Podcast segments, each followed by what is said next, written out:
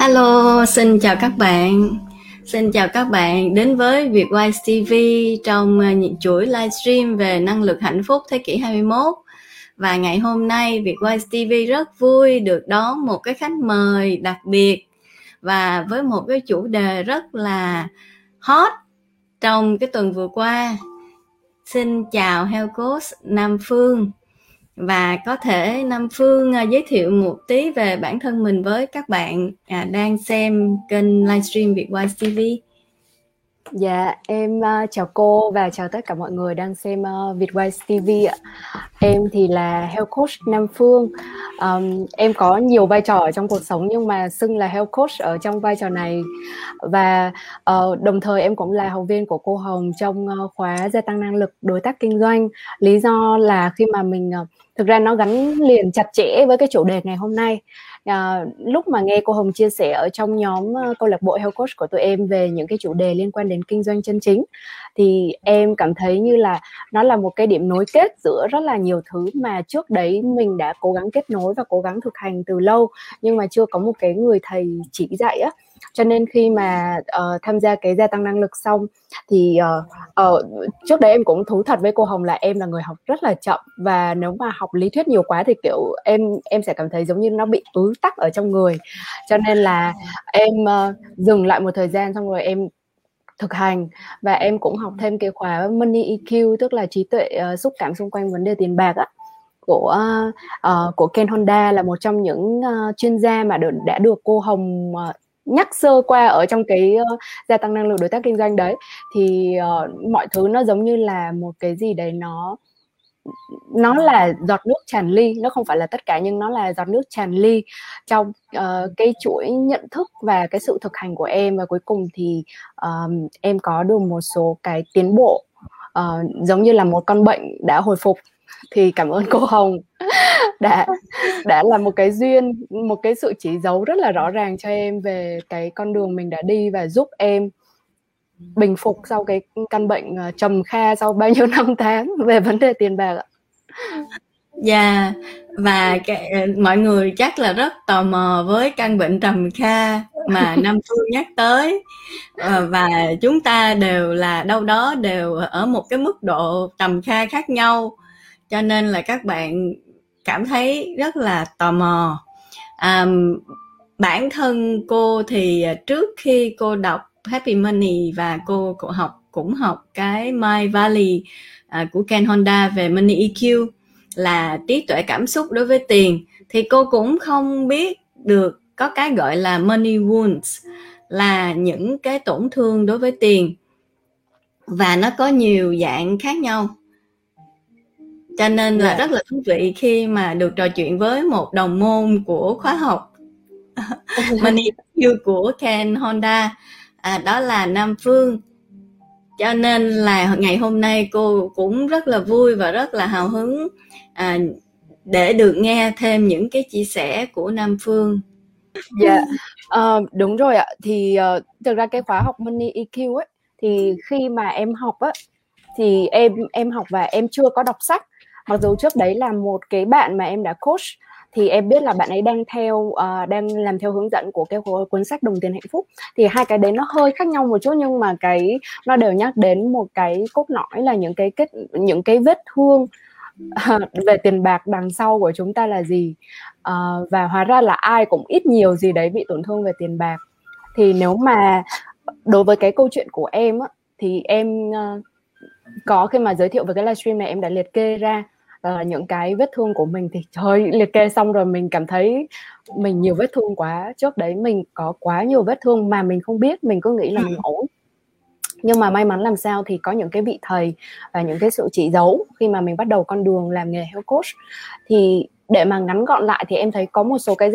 giai đoạn thứ nhất mà ai cũng trải qua sẽ là cái ảnh hưởng của bố mẹ, ông bà, những cái môi trường mà mình lớn lên ở xung quanh á, và cái cách mà bố mẹ mình cư xử xung quanh vấn đề tiền bạc.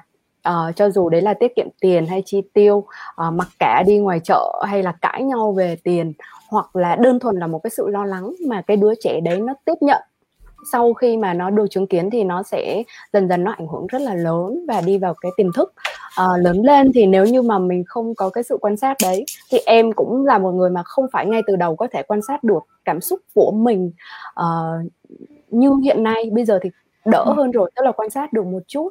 Mình thực hành thiền thì mình quan sát được, nhưng mà trước đấy á, thì mình hoàn toàn những cái hành vi tiêu tiền rồi là sử dụng đồng tiền của mình là nó sẽ văng giữa hai cực của bố mẹ. Thì khi mà ở trong khóa học hoặc là trong cuốn sách thì người ta sẽ phân loại về cái việc là những cái mẫu hành vi của mình nó ảnh hưởng do đâu và mình thuộc loại kiểu người tiêu tiền như thế nào. Thì cái phổ biến ở trong xã hội cũng là ở trong gia đình em, có nghĩa là thường là người ta sẽ lấy nhau khi mà ở hai cái dạng sử dụng đồng tiền khác nhau. Ví dụ như một người rất là phóng khoáng, thích tiêu tiền, còn một người thì rất là tiết kiệm và chắt chiu dành dụm. Thì em nghĩ ở trong văn hóa Việt Nam thì có lẽ phổ biến nó là như thế, đặc biệt là người phụ nữ thì sẽ chắt chiu dành dụm, còn ông chồng thì sẽ thích phóng khoáng với bạn bè, với xã hội chẳng hạn. Thì gia đình em chính xác là như thế. Thì khi mà mình đọc và mình chiêm nghiệm lại đó, thì mình thấy là mình lại bị rơi vào một cái trường hợp nữa của người ta phân loại là cái loại mà văng giữa hai cực, giữa tiêu tiền và chắt chiu. Có nghĩa là giống như kiểu mình sẽ tiết kiệm rất là lâu và mình thực sự cũng là một cái người rất là có ý thức tiết kiệm, nhưng mà đến sau một thời gian ấy, nó giống như kiểu nín thở lâu quá không chịu được, kiểu xong rồi kiểu một cơn bùng phát một phát là tiêu hết cái số tiền mà mình đã dành dụm luôn. Thì em chính xác là như thế. Thì khi mà em gia cảnh em thì cũng bình thường thôi, cho em cũng không đi sâu vào cái gia cảnh, chẳng qua là bố mẹ mình khớp vào những cái hình mẫu như thế. Nhưng mà em nhớ là khi mà mình học xong đại học, lúc mà em học đại học ha, thì em được chứng kiến bạn bè mình có một cái loại đồng phục mà không phải là quần áo mà là thiết bị điện tử. Có nghĩa là lúc mà em học thì em được học một cái, em nhận được học bổng học một chương trình quốc tế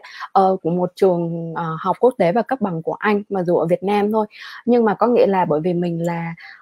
nhờ học bổng mình mới học được, gia cảnh của mình hoàn toàn bình thường, trong khi các bạn thì đến từ những cái gia cảnh rất là giàu có. Cho nên khi mà đi vào trường em choáng, bởi vì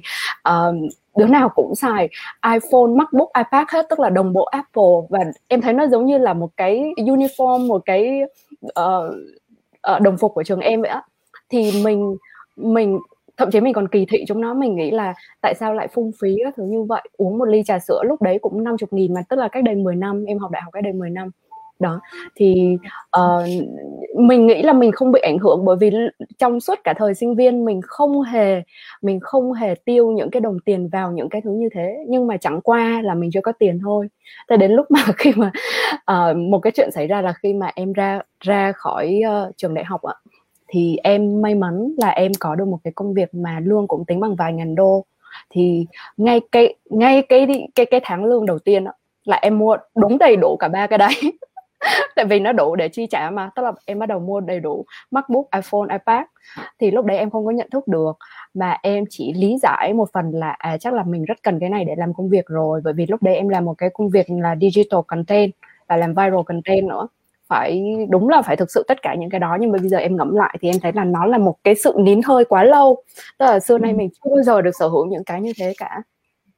Thì câu chuyện nó rất là dài, nhưng mà cuối cùng khi mà pass qua được đến cái đoạn là em thấy là khi mà bố em mất ấy, thì em mới bắt đầu em ngẫm lại mọi thứ. Thì em thấy là cái thành công mà mình nghĩ là mình đang có trước đấy thì sao tự nhiên nó vô nghĩa. Có thể là không có cái chuyện mà bố mình mất một cách rất là đột ngột thì mình vẫn còn đang chứng tỏ đó. Tức là em lớn lên em vẫn có một cái tâm lý là chứng tỏ với lại bố mình biết là mình thành công dựa trên cái mức lương mà mình có, những cái offer mà mình nhận, hay là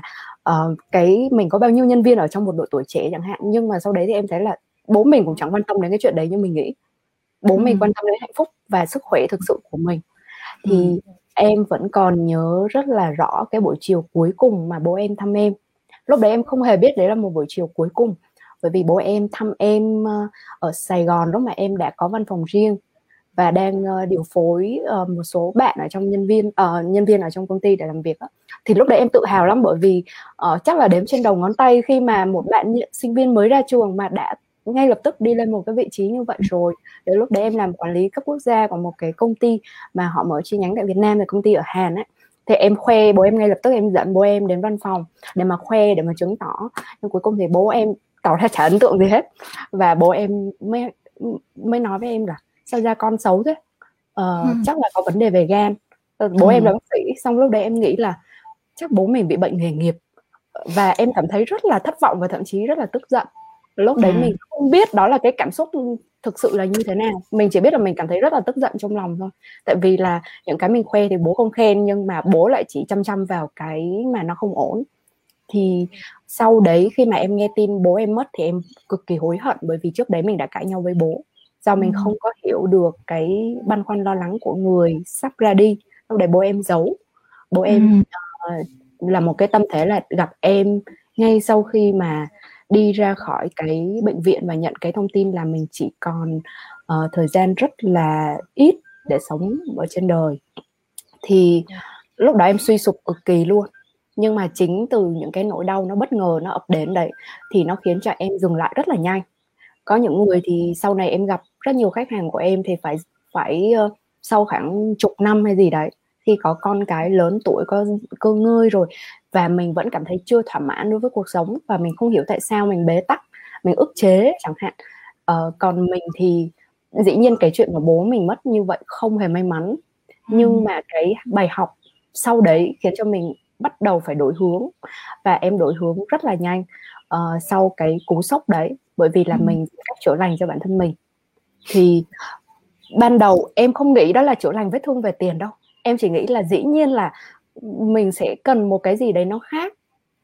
Mình nghĩ rằng cái công việc trước đấy của mình có nhiều tiền thật nhưng mà mình không hạnh phúc, thì chắc mình phải kiếm một cái công việc mà nó có đủ cả 4 yếu tố, giống như 4 cái vòng tròn giao thoa của Ikigai ấy, là công việc mình thích, rồi người ta trả tiền cho mình, rồi mình làm được thế mạnh, nhưng đồng thời cũng phải có một cái ý nghĩa gì đấy ở trong cuộc sống. Tại vì lúc đấy mình biết rõ là mình đang bị thiếu cái phần ý nghĩa, tại vì ba cái kia nó đã khớp rồi, nhưng mà cái còn lại là lúc đấy em chưa biết về Ikigai, nhưng mà em tư duy theo hướng đấy luôn. Em nghĩ là chắc chắn chỉ còn thiếu cái phần ý nghĩa thôi. Thì em may mắn là trong cái lúc mà em đang vật lộn với công việc bận rộn ở thành phố Hồ Chí Minh thì em có đầu tư đi học dinh dưỡng của Heo Coach Trần Lan Hương. Thì không hiểu sao ngay sau cái buổi chiều mà em nghỉ việc ấy, thì cái hình ảnh chị Hương hiện lên trong đầu em luôn. Và ngay trong khoảnh khắc đấy là em biết đấy là cái nghề dành cho em, không cần một cái lý giải nào hết, nó một cái sự trực giác nó thúc đẩy rất là mạnh mẽ. Và trong vòng vài ngày là em đăng ký chương trình học luôn. Thì mà thực ra câu chuyện thì nó sẽ hơi dài, đến lúc đấy nó vẫn chưa giải quyết được hết vấn đề tiền bạc, nhưng chính nhờ những cái nền tảng của sức khỏe này, và đi khi mà nghiên cứu về sức khỏe, về thực phẩm, thì nó bắt đầu nới rộng ra cái cuộc sống của em và cái ý nghĩa của em, cái cách mà mình liên hệ đối với thế giới như thế nào. Rồi em gặp những người thầy khác trên chặng đường của mình, như là chị Hằng Mai cũng là một dấu mốc rất là quan trọng, khi mà chị Hằng Mai lại giới thiệu em đối với những cái như là tinh thần quà tặng, những cái tư tưởng của anh Nipun Meta. Xong rồi từ anh Nipun Meta lại thêm nữa thì em cứ chữa lành dần dần. Thì đến lúc mà gặp cô thì có lẽ là cô giống như là một cái điểm mốc mà cuối cùng mà em thực sự cái vết thương nó được khép miệng. Nó có thể nó vẫn còn sẹo đây, nhưng mà em thấy nó khép miệng rồi, và em rất là vui, bởi vì bây giờ thực sự cảm nhận được cái hạnh phúc, cái sự sung túc trong cuộc sống. Rất cảm ơn chia sẻ của Nam Phương. Câu chuyện có thể quá sức để mà mình tiếp nhận trong vài phút. Với sự mất mát của bố và cái bài học quá lớn, nhưng mà tất cả ý nghĩa của nó thì Nam Phương đã nhận được, và đã có một cái hành trình Ikigai. Trước khi mình biết đến cái chữ Ikigai là em đã đi tìm được, và rất cảm ơn Nam Phương đã chia sẻ cái cú hích cuối cùng với cái khóa kinh doanh Vietwise và được giới thiệu đến Happy Money. Vậy thì trước khi mình bước vô cái câu chuyện của Happy Money, của Money EQ, thì có thể là Nam Phương chia sẻ thêm một chút về cái hành trình Health Coach của mình đi. Hành trình của em, cái lúc mà em học thì cách đây 4 năm rồi. Tức là lúc đấy, và hình như là đến bây giờ luôn, em vẫn là một trong những Health Coach trẻ nhất ở Việt Nam, và đang hoạt động full toàn bộ luôn, chứ không phải là nửa nọ nửa kia nữa. Thì đấy, nhờ cái cú hích kia mà cái cú sốc ban đầu và cái vết thương ban đầu của việc người thân của mình mất, thì em rẽ hướng rất là nhanh. Thì cái hành trình đấy thực ra ban đầu nó, em thấy nhìn lại thì mình rất biết ơn, bởi vì có rất nhiều cái sự thuận lợi. Khi mà cái thuận lợi thứ nhất mình vẫn phải công nhận là cái công việc cũ mặc dù nó stress thiệt nhưng mà nó cho mình đủ tiền để mà tiêu mãi mới hết. Tức là mặc dù em đã có những cái năm tháng mà tương đối là không có được cái sự kiểm soát tốt về tiền, nhưng mà trước đấy nó cho em đủ cái khoản để mà mình cảm thấy tương đối an toàn. Thì trong cái khoảng thời gian khoảng tầm 3 năm hành nghề, 3-4 năm nay là năm thứ tư, thì 3 năm hành nghề đấy thì em đầu tư cái khoản tiền trước đấy mà mình kiếm được để cho những cái như là, đầu tiên là em lên Đà Lạt. Thì một cách rất bản năng thôi là em nghĩ là em phải về với thiên nhiên thôi, và làm thế nào để mà thiên nhiên chữa lành cho mình thì không biết, nhưng mà chuyển lên Đà Lạt cũng cái rệt luôn. Xong rồi lên Đà Lạt thì ban đầu em vẫn còn rất là tham việc, em vẫn duy trì cái công việc đối với cái công ty kia, bởi vì công ty kia thì họ chấp nhận cho việc là em work from home thay vì là quản lý văn phòng luôn. Thì em vừa làm việc ở công ty đấy mà vừa học Heo Coach, mà lại còn vừa nhận làm tư vấn rồi quản lý marketing cho doanh nghiệp ở Đà Lạt nữa cơ. Và em nhớ là thậm chí khi mà kết thúc công việc rồi, dĩ nhiên là gần hết ngày rồi, nhưng mà em vẫn đủ cái say mê để mà buổi tối em thức khuya lơ khuya lắc để em học những cái bài học của Heo Coach. Nhưng mà khi mà mình học rồi á, thì một cái thế giới hoàn toàn khác nó mở ra, và cái sự kết nối của mình trong cái quá trình mà mình sống với cái cộng đồng Đà Lạt nó mở ra quá rộng và nó quá đẹp. Mình nhìn thấy những cái tiềm năng đẹp ở đó, cho dù là từ cái việc là mình được đến thăm những cái nông trại và hiểu rõ hơn về cái nguồn gốc của thực phẩm mình ăn, cho đến những cái kết nối liên quan đến người địa phương. Rồi nói chung là em đi tìm hiểu hết. Ví dụ như em hay uống cà phê thì em sẽ đến nông trại cà phê, em học rất kỹ về quy trình làm cà phê đặc sản chẳng hạn. Và nó cứ mở dần. Và trước đấy là em lại là một nhà hoạt động xã hội nữa, cho nên em quan tâm sâu sắc đến cái vấn đề môi trường và những cái tác động của con người, rồi đặc biệt là nông nghiệp lên hệ sinh thái. Thì cuối cùng là cái thế giới mới nó mở ra, khiến cho cái thế giới cũ nó tự nhiên nó không liên quan nữa. Thế là em nghỉ việc. Và nhưng mà may mắn làm sao á, nếu mà mình tự động nghỉ việc thì sẽ phải đền bù cho công ty, bởi vì có hợp đồng rồi mà. Nhưng thậm chí họ còn muốn ràng buộc em, thì họ còn cho em cổ phần, cổ phiếu rồi này nọ nữa. Nhưng mà khi mà em đang phát ra một cái sóng ý nghĩ là hay là mình nghỉ việc nhỉ, kiểu rõ ràng có một cái gì đấy sai đúng không, mình cứ ham kiếm tiền, thì công ty cũng quyết định là ngưng hoạt động ở Việt Nam. Và họ thậm chí họ rất là nice, họ nói chuyện với em và họ nói là không phải là lỗi do bạn, mà là chẳng qua là cái định hướng của công ty nó phải chuyển sang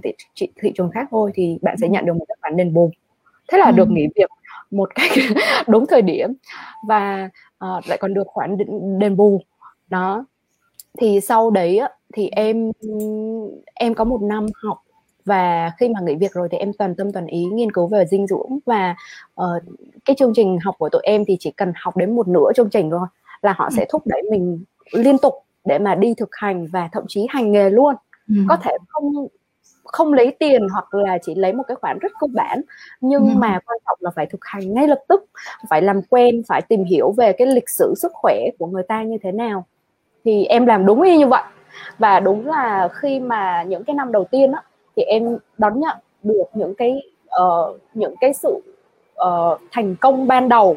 không dưới cái nghĩa là tài chính về cờ tiền bạc cơ bản đâu, mà chỉ là tức là nó cũng vừa đủ để mình sống thôi. Nhưng mà cái sự đón nhận về mặt nội dung, và những cái thậm chí có những cái content của em nó viral khủng khiếp luôn, mà em cũng bất ngờ, bởi vì khi mà mọi người hỏi em lại là có phải là do cái nghề cũ là làm điều chế viral content, cho nên kiểu giống như là bây giờ cũng ngồi điều chế. Ông em bảo là không, thực sự lúc mà làm viral nó cũng khá là random, tức là có những cái lúc mà mình chấp nhận ở cái việc là mình sẽ không hiểu hết được cái sự vận hành của cảm xúc con người, cho nên mình cứ produce ra thật là nhiều, xong rồi sau đấy mình nhìn vào rồi mình xem là có những cái mẫu thức nào ấy, thì mình học từ những cái mẫu thức nó xảy ra mà trước đấy mình không hiểu. Thì cái này cũng tương tự như thế, tức là lúc mà em làm Heo Coach, em chỉ nghĩ đến cái việc là người ta cần biết cái gì thì mình viết ra cái nội dung đấy, và tự nhiên một trong những cái đấy nó kiểu được chia sẻ chóng mặt luôn. Thế là cuối cùng là mọi người lại bảo em là ôi rồi bây giờ em nổi tiếng rồi. Nhưng mà sau đấy thì em vẫn cảm thấy có một cái gì đấy nó không có viên mãn, tức là mình vẫn biết là có một cái gì đấy, mình đang sống rất chuẩn chỉnh rồi, nếu mà theo mọi người nhìn vào thì mình có đầy đủ hết rồi, nhưng mà em cảm thấy có một cái gì đấy ở trong lòng mình nó vẫn chưa được thỏa mãn. thì em làm một cái chuyện hơi khác thường là trong cái lúc mà em trở nên nổi tiếng nhất, được mention nhiều nhất ở trên mạng xã hội, rồi là kênh em phát triển rất thành công, nhiều offer vân vân, thì em bỏ qua Ấn Độ. Thì em ban đầu là em lấy cớ, cũng một phần là đúng đấy, tức là em cũng muốn học yoga, thế em đi học giáo viên yoga ở Ấn Độ, nhưng mà sau đấy thì em dành thêm thời gian học ở Ấn Độ và học ở Thái Lan sau này nữa. Thì những cái mà nó tác động của em, những cái câu chuyện ở Ấn Độ và ở Thái Lan, những cái mà nó reverse lại hết, nó đảo ngược, nó chất vấn mình rất là sâu về cái việc là thực sự cái cuộc sống của con người là như thế nào, và đặc biệt là vấn đề tiền bạc luôn. Ví dụ như em đã được chứng kiến những cái gia đình đó, họ sống nghèo kinh khủng nhưng mà họ hạnh phúc kinh khủng luôn. Ở Ấn có thể nuôi một người đàn ông, ví dụ như em gặp một gia đình của cái bác đấy, hai bác phải làm 3 đến 4 công việc liên tiếp và từ sáng đến tối, đầu tắt mặt tối, để nuôi hơn 20 đứa trẻ mồ côi. Không phải là do viện trợ chính phủ, cũng không có một cái danh nghĩa là đây là một cái mái ấm tình thương hay gì hết, cho nên không có sponsor, họ không có nhận sponsor luôn. Họ chỉ đơn thuần là họ làm việc rất nhiều để mà, bởi vì họ thương những cái đứa trẻ mà nó quá nghèo và gia đình nó cũng không có nuôi được, họ nhận nuôi hết. Thì nhưng mà khi mà họ nói về cái điều đấy, em thấy cái ánh mắt họ ngập tràn hạnh phúc và họ ôm nhau, và bác trai thì nói là vợ tao là người phụ nữ đẹp nhất trên đời, xong bác gái thì chui vào bếp cả ngày rất là nóng nảy ở trong bếp, nhưng mà ra ngoài nghe chồng nói thế là cười xòa, xong ôm nhau hạnh phúc. Đấy, thì có những cái câu chuyện như thế. Hoặc là khi mà đến Thái Lan thì em được tham khảo cái mô hình gọi là mô hình kinh tế vừa đủ, sufficiency economy, thì em lại thấy một cái triết lý rất đẹp đẽ khác. Tức là trước đấy thì mình sẽ biết về những cái khái niệm sung túc, dư dả gì đấy một cách lý thuyết thôi. Lúc đấy mà gặp cô Hồng ngay thì chắc em chả hiểu gì cả, hoặc là cảm thấy nó quá lý thuyết với mình. Nhưng mà khi mà em được trải nghiệm trực tiếp ấy, và được chứng kiến một cái model mà người ta đang vận hành một cách rất là bền vững, thì nó giống như kiểu nó lay động tâm can của mình luôn. Thì ví dụ như em được giới thiệu đến 2 hay 3 cộng đồng ở Thái Lan, thì em thấy là có những cái cộng đồng mà người ta đang sống tự cấp tự túc. Ở đây không có nghĩa là 100% người ta không hề kết nối gì với thế giới bên ngoài nữa, nhưng mà người ta muốn đến cái việc là ở trong cái hệ sinh thái hoặc là ở trong một cái khu mà người ta đang sống, họ sẽ xác lập những cái khu riêng, thì họ sẽ tự trồng lương thực thực phẩm, tự lo hết những cái nhu cầu căn bản. Và nếu mà trồng mà dư ấy, ví dụ họ sẽ làm thảo dược, họ sẽ có trung tâm thảo dược riêng và bán với một cái giá rất là rẻ ra bên ngoài để mà có một cái thặng dư nho nhỏ, xong lại đầu tư vào những cái mà họ không tự sản xuất được. Ví dụ họ cũng cần xe để vận chuyển đi chẳng hạn, thì họ vẫn sẽ phải mua xe tải ở bên ngoài, hoặc là họ vẫn có những cái chương trình truyền hình cáp của riêng họ luôn, thì họ sẽ phải có những cái cơ sở vật chất hạ tầng căn bản. Thì em mới phỏng vấn họ, em mới hỏi là cái thuốc này á, thực ra là nó rất là tốt luôn, mình làm về sức khỏe mình hiểu mà, thì tại sao lại bán với giá rẻ mạt như vậy, có sợ là nếu mà bán với giá rẻ như vậy người ta nghi ngờ hay không? Thì họ mới nói với em là thực ra thì tụi ta biết chứ, lúc mà dân Trung Quốc á, thương lái Trung Quốc qua đây mua với cái giá rẻ này, và họ về họ bán giá gấp 10 lần tụi ta cũng có biết luôn, nhưng mà đấy là chuyện của họ. Còn ở đây thì mình sẽ sống vừa đủ. Họ nhắc lại cái từ vừa đủ, nó là chúng ta sẽ sống vừa đủ để mà chúng ta không bao giờ nghèo nàn quá, không bao giờ để cho mình chết đói, nhưng đồng thời có một cái sự sung túc. Và nhưng mà không được để sung túc quá, tức là sung túc theo kiểu là có quá nhiều tiền đến lúc đấy cái lòng tham nó lại nổi lên, rồi là cắm đầu vào đi làm thảo dược chẳng hạn, ví dụ thế. Thì họ bảo là vậy là đủ rồi, cái chuyện của người ta là chuyện của người ta, còn cái chuyện của mình làm là cái chuyện của mình làm. Thế là em kiểu ghi tâm khắc cốt ở trong lòng cái sự vừa đủ đấy, và em khi mà em trở về, em ứng dụng thêm vào những cái sự nối kết, những cái lời dạy của như chị Hằng Mai hoặc là anh Nipun Meta ở bên Ấn Độ ấy, thì nó khiến cho em bắt đầu điều chỉnh lại cái cuộc sống của mình dần dần ở trên cái con đường của nghề health coach. Và đến cái giai đoạn này á, thì khi mà tháo gỡ được một số cái khúc mắc, cái khúc mắc cuối cùng của em á, thì thực ra không phải liên quan đến cái chuyện lối sống nữa. Trước đấy mình giải quyết xong cái chuyện lối sống, cái chuyện mà mình sống vừa đủ rồi. Nhưng mà khi mà cái khúc mắc cuối cùng của em là em nhận ra, khi mà học Money EQ thì em nhận ra là em có một cái sự phân biệt đối với người giàu mà nó là ở trong tiềm thức. Tức là về mặt mình không hề ghét họ và thậm chí mình rất khâm phục. Ví dụ mình gặp một doanh nhân thành đạt, mình rất là khâm phục, mình sẽ hỏi về con đường thành công của họ và họ nhắc đến ý chí kỷ luật hay vân vân gì đó thì mình rất là khâm phục và mình muốn học hỏi. Nhưng mà ở sâu trong tiềm thức thì mình sẽ gắn cái sự là cái sự giàu có với một cái đánh đổi, những cái đánh đổi liên quan đến tiền bạc, đến cái sự thanh thản, đến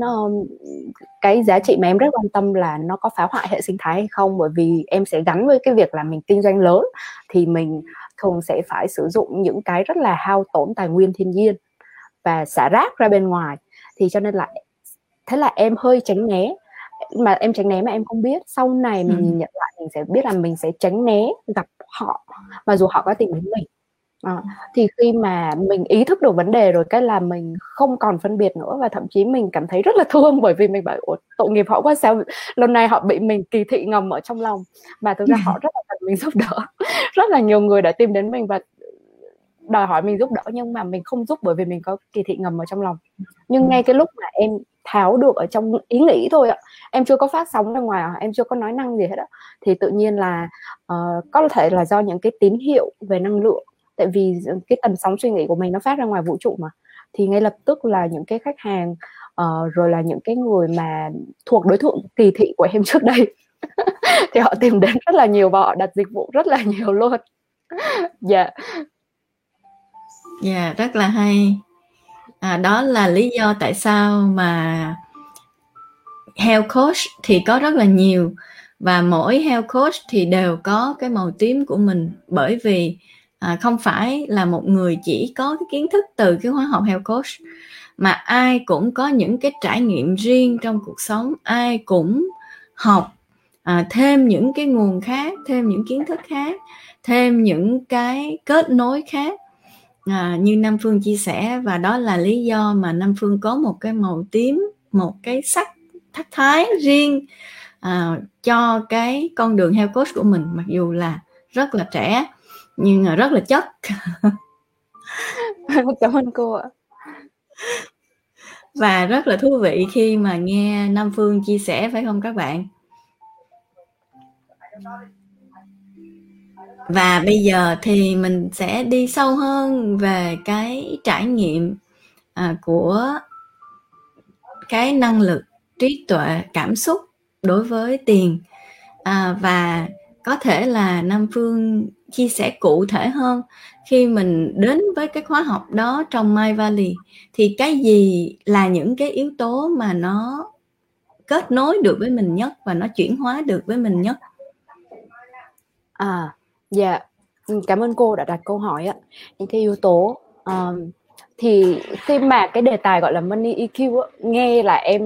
em đã cảm thấy nó rất kết nối với mình rồi. Tại vì một mặt là mình sẽ mơ hồ và mình càng rõ ràng hơn về những cái nỗi đau về tiền, nhưng một mặt khác thì mình vẫn chưa có biết một cái giải pháp thực sự nó triệt để và nó cụ thể và nó phù hợp với mình. Thì khi mà nhưng mà trước đấy thì em có thực hành và tìm hiểu về EQ rất là nhiều. Tại vì là mình biết được là xu hướng sắp tới đây nó có quá nhiều biến động, và nếu như mà mình không có biết gì về EQ, về cái trí tuệ cảm xúc thì không có nói đến vấn đề tiền mà tất cả mọi thứ trong cuộc sống luôn, nó sẽ tan nát hết luôn, bởi vì là mình toàn bị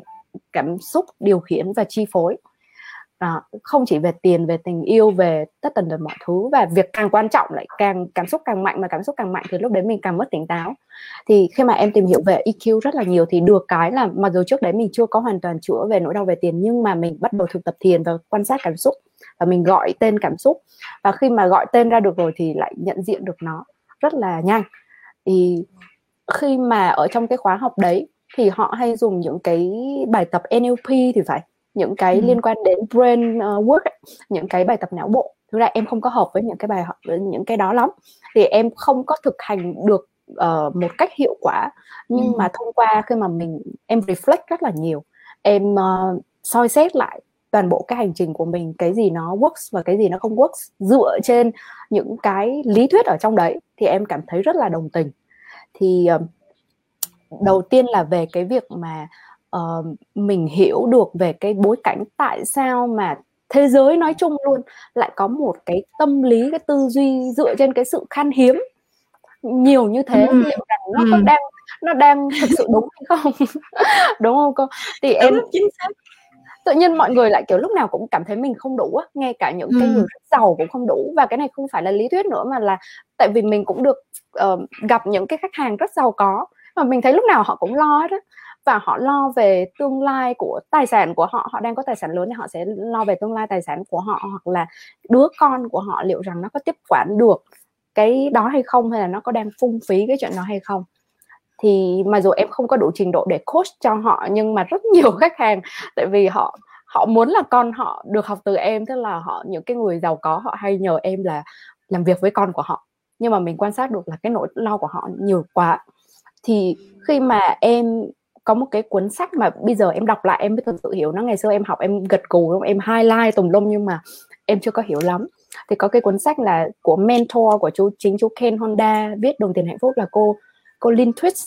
thì là một cái nhà thiện nguyện rất là lớn ở trên thế giới. Bây giờ mọi người mà nhắc đến cô là thêm cái danh hiệu là The Venerable rồi, giống như là một nhà sư vậy á. Thì cô là một cái nhà thiện nguyện và cái người gây quỹ cho cái dự án The Hunger Project, là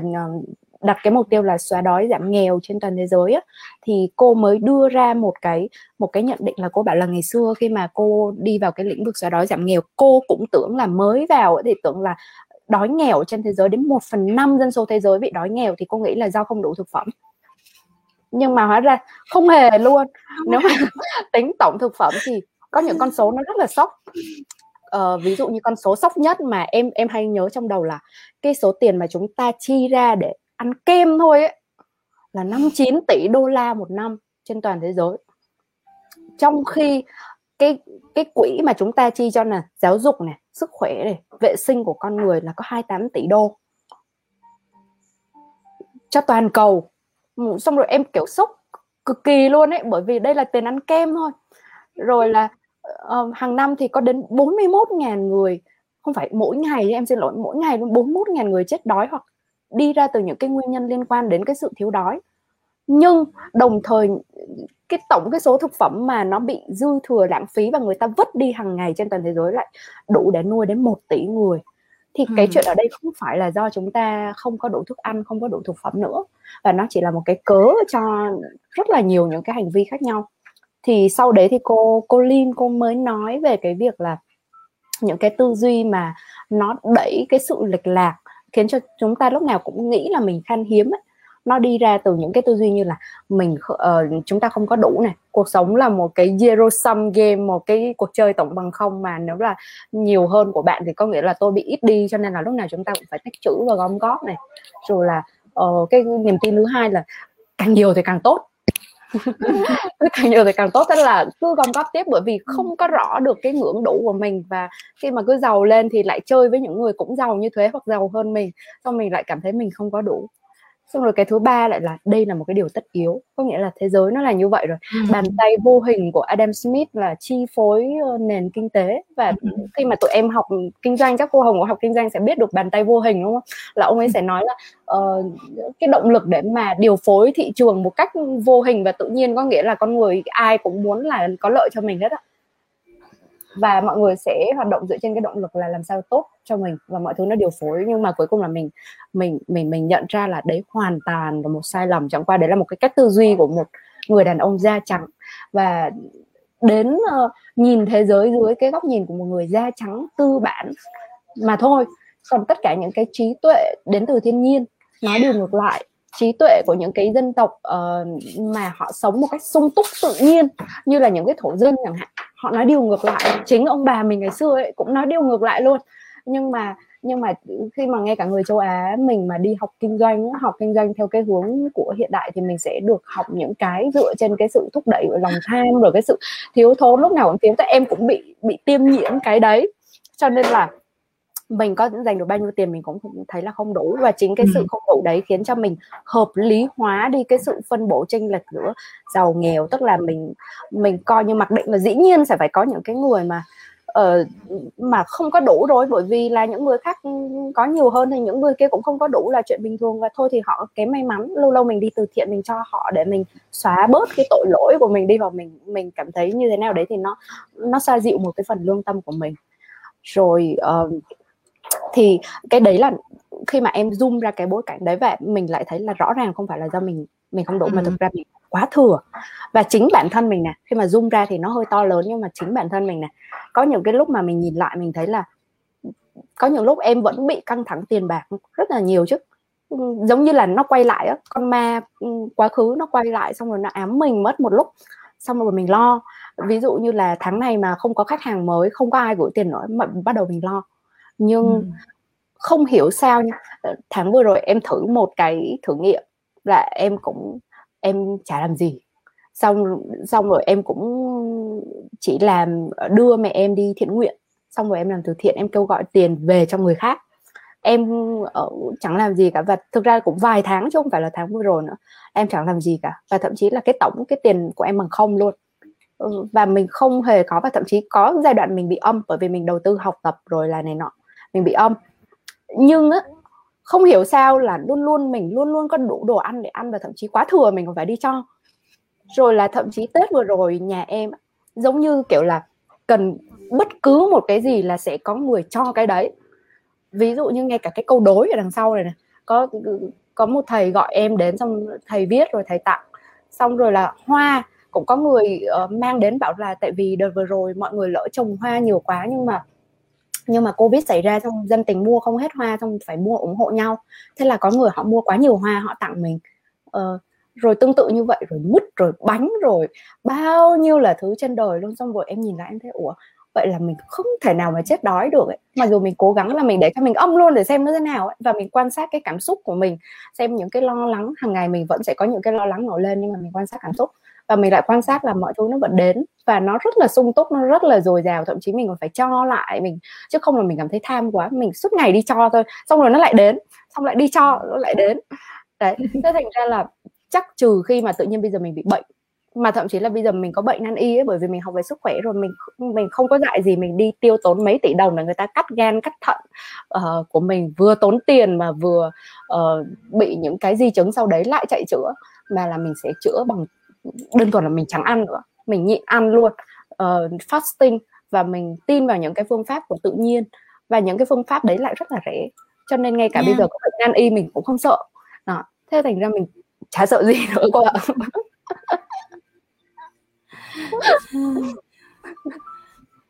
Ủa em nói vậy có lạc đề không cô? Chết rồi, cô hỏi về Money EQ mà. Bây giờ nói tiếp cái đó là Ken Honda nói rằng vấn đề của Money EQ không phải là bạn có bao nhiêu tiền, mà cái tâm của bạn như thế nào đối với tiền. Các bạn bình an hay là bất an thì có thể là cái câu chuyện của Nam Phương đang dẫn đến đó, thì có thể là Nam Phương nói đến đó là vậy thì theo Ken Honda cái đó nó như thế nào, tại sao lại không phụ thuộc vào số tiền? Em thấy rất là thích cái này luôn, bởi vì nếu mà phụ thuộc vào số tiền thì căng thẳng quá. Thì trước đấy thì em cũng đã có những cái nghiên cứu lý thuyết rồi đấy, bởi vì Colin Twist còn là thầy của Ken mà đã nói những cái như thế rồi, và mình đã đọc rồi, mình đồng ý, mình gật gù. Nhưng mà cuối cùng thì mình sẽ cái việc mà cảm xúc và những cái nội tâm ở đằng sau ấy, nó lại bị điều khiển autopilot dựa trên những cái mà mình hành động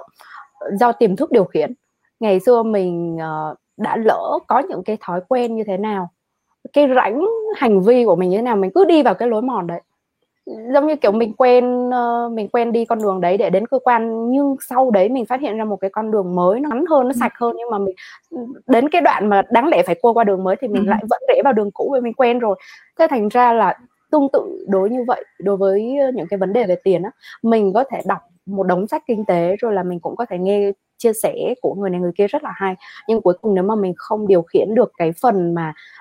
cái quãng rất là hẹp giữa cái kích thích, những cái đưa đến từ môi trường và cái hành vi mà mình phản ứng, bình thường là mình chỉ có phản ứng thôi, thì mình phản ứng lại dựa trên cái chế độ mặc định mà nó được ăn sâu vào từ thời bố mẹ ông bà này, rồi từ thời thói quen ngày trước mình đã gieo. Thế thành ra là mình vẫn hành vi theo lối cũ, mà hành vi theo lối cũ thì mình lại có kết quả như cũ, mà kết quả như cũ thì mình lại nó giống như nó bị lệch lạc. Có nghĩa là trong tâm trí mình nghĩ một đằng, xong rồi hành vi mình nghĩ một nẻo, xong có khi là lúc mình nói ra thì nó bị lộn xộn giữa cả hai cái đấy. Em đã từng bị vậy, cho nên kiểu em biết được là một cái sự day dứt nó kinh khủng. Mình sẽ cảm nhận được cái sự day dứt và cái sự không cái sự tắc nghẽn đấy, giống như là Ken sẽ dùng cái từ sự tắc nghẽn, tắc nghẽn về mặt năng lượng, thì nó chỉ có thể là đi vào cái việc là làm thế nào để mình quan sát được cảm xúc càng rõ càng tốt, và nó phải real time, có nghĩa giống như bây giờ nó đang diễn ra thế nào, đúng không? Có thể là cô Hồng với em nói thì các bạn có thể nhận ở sau một tí xíu thôi, chắc là chỉ tính bằng 1 giây hay gì đấy là cùng, trừ khi mạng bị nghẽn. Nhưng mà nếu mà mình giống như kiểu là cuộc trò chuyện trôi qua rồi mọi người mới coi lại là cái năng lượng nó khác hoàn toàn, tức là không có cái động lực, không có cái sự tươi tỉnh ở trong đấy, không có nhận được năng lượng một cách trực tiếp. Thì tương tự đối với cái vấn đề cảm xúc, em thấy là em cũng phải đi từ những cái đoạn mà mình học về cảm xúc một cách rất lý thuyết, mình học về tiền và mình ghi nhận lý thuyết ở trong đầu, xong rồi mình thực hành qua rất là nhiều trường hợp. Ví dụ như là nếu mà mình thuận lợi, mình đang thảnh thơi thì mình thực hành nó cũng tạm ổn. Nhưng mà khi mà đời sống mình bị stress, mình lo lắng về tiền bạc, thì mình lại không thực hành.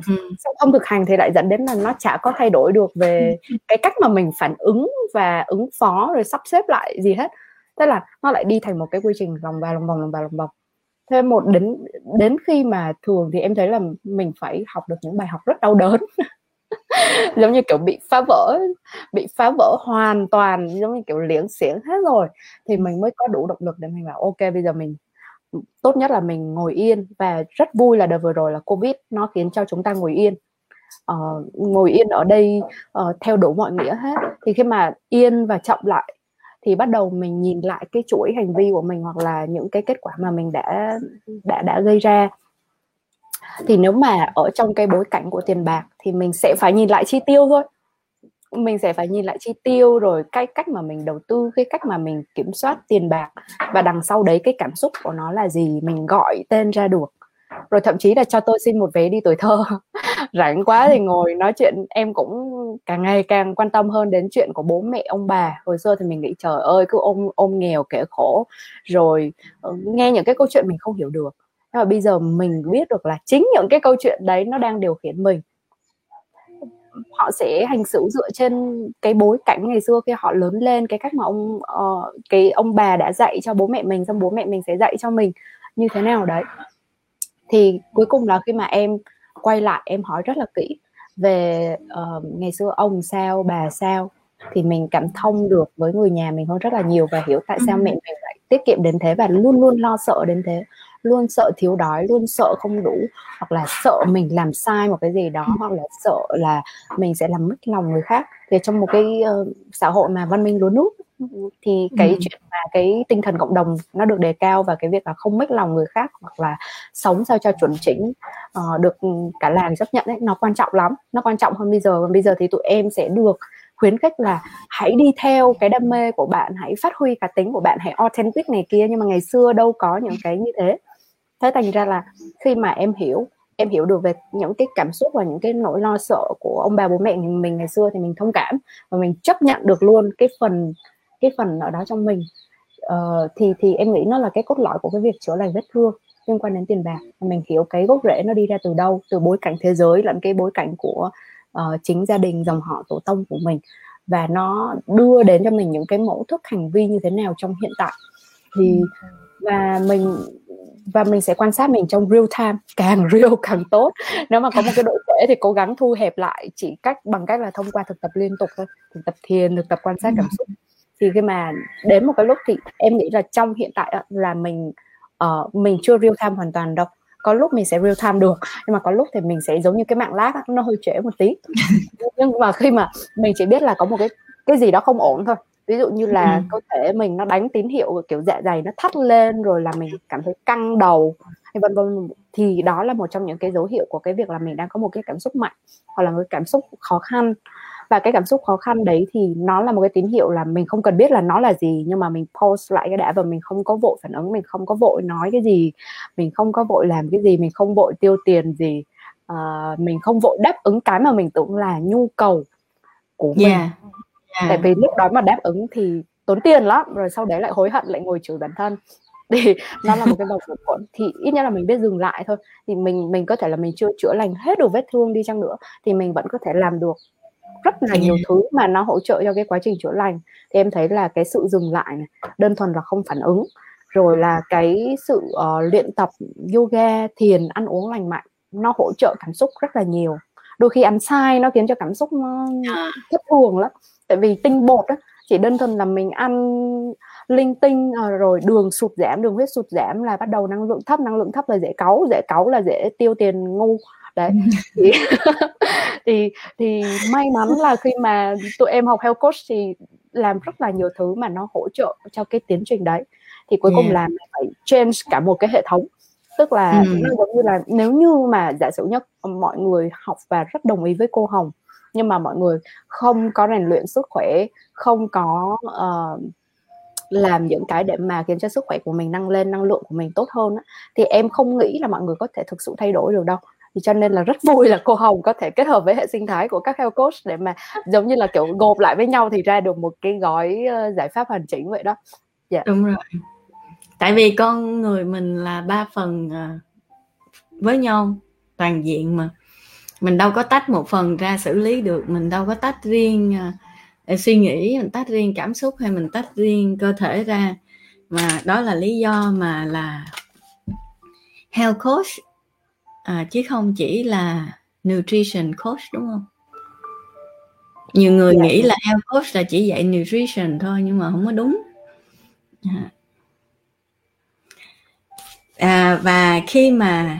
các bạn nghe Nam Phương chia sẻ cái câu chuyện, nghe rất là nhiều những cái từ như là tổn thương rồi chữa lành,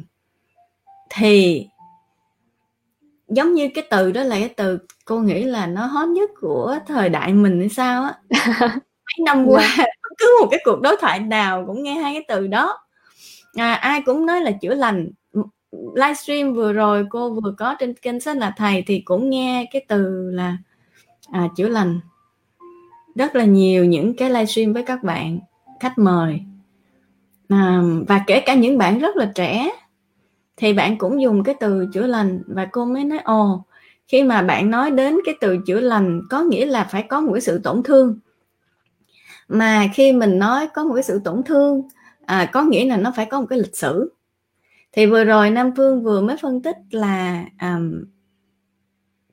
mình tự nhiên mình quan tâm đến cái lịch sử, mình quan tâm đến cái lập trình tiềm thức của những thế hệ trước nữa, mình quan tâm đến lập trình tiềm thức của khách hàng, của rất là nhiều người xung quanh,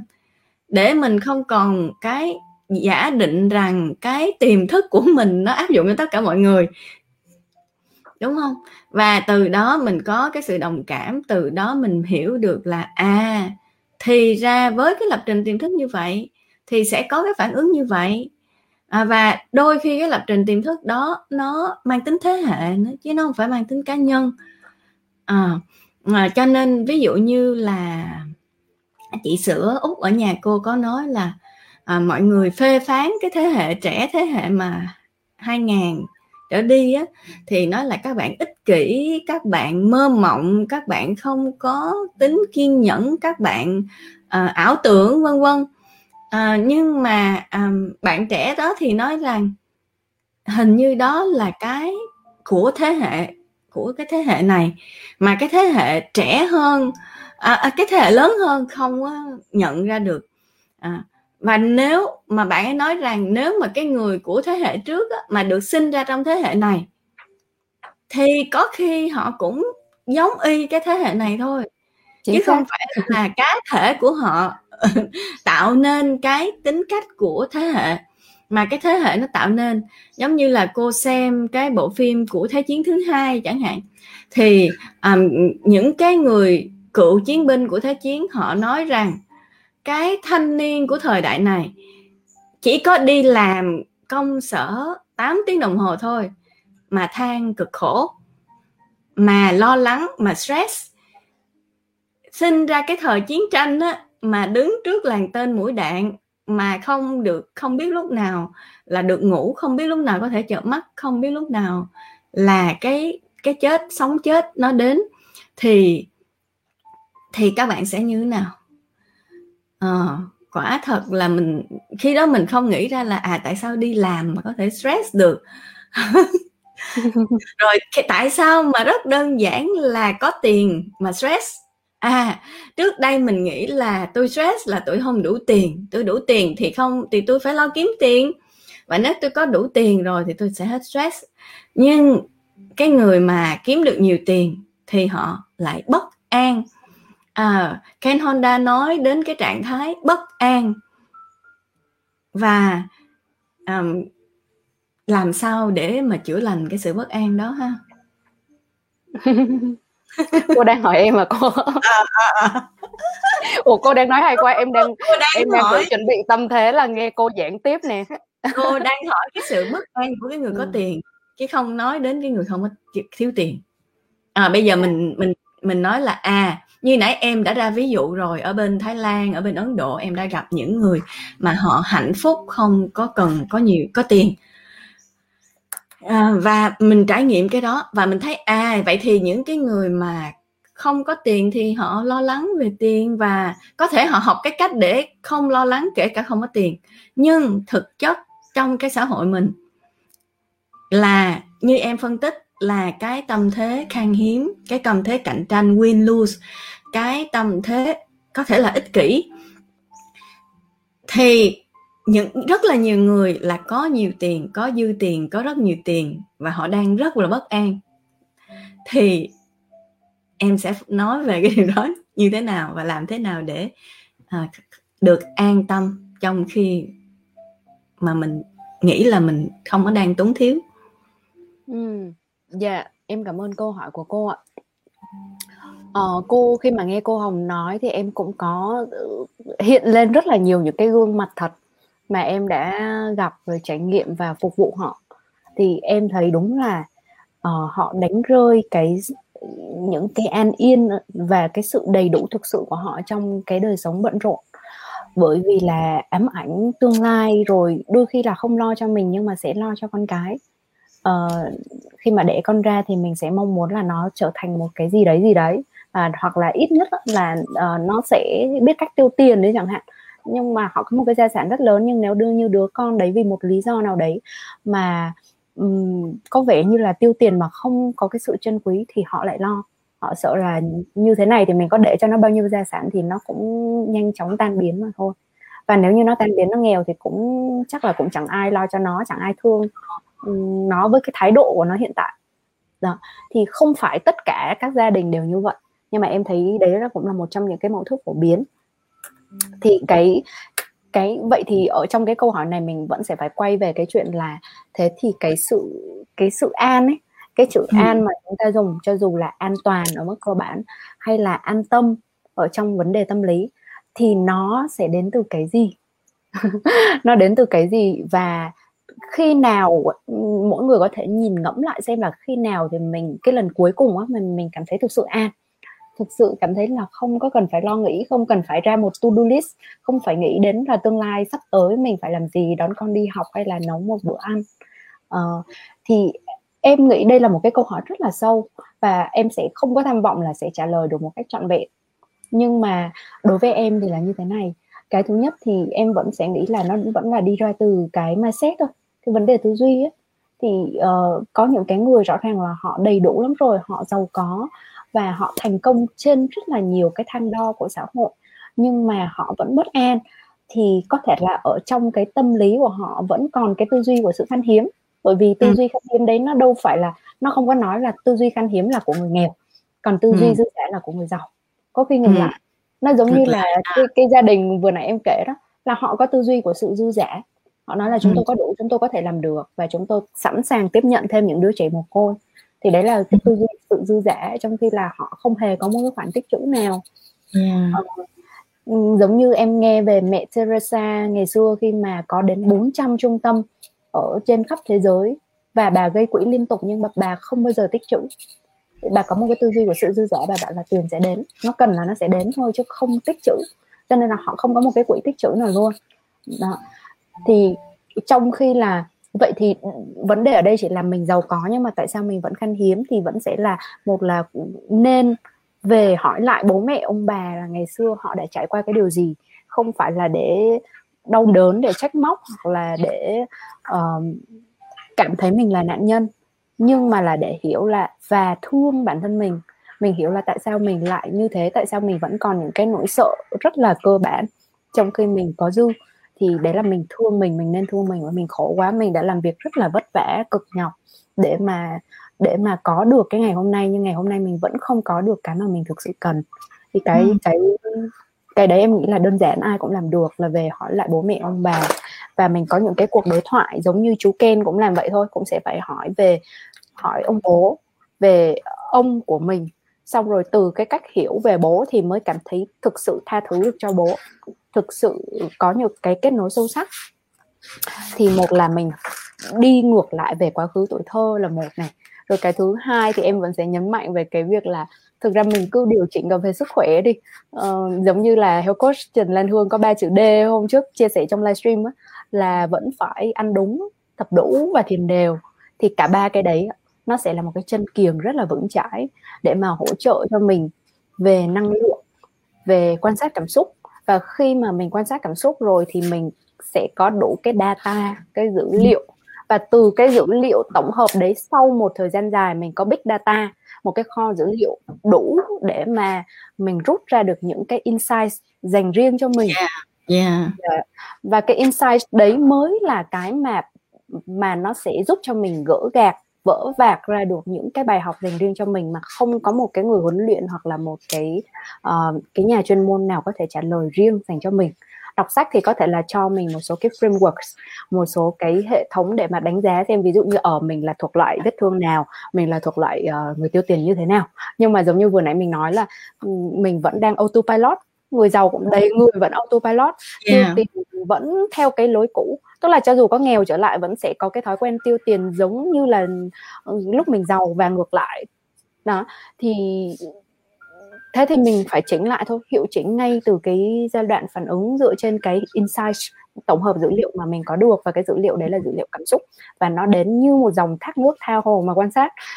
Một ngày phải đến ý nghĩ tha hồ mà quan sát, chỉ cần quan sát được khoảng tầm chắc 70 cái ý nghĩ đấy thôi là chắc là mình cũng có khá dữ liệu rồi, phải không cô? Cô thấy rất là thú vị, các bạn có thấy thú vị không? Rất là thú vị với chia sẻ của Nam Phương đúng không? Và vừa rồi Nam Phương nói đến chữ insights, thì với cái từ khóa này cô tạm dịch là hiểu chính mình đi. Bởi vì sẽ không ai nhìn được cái nội tâm của mình, và không ai hiểu được chính mình, không ai hiểu được cái cách mà tâm trí của mình đang vận hành.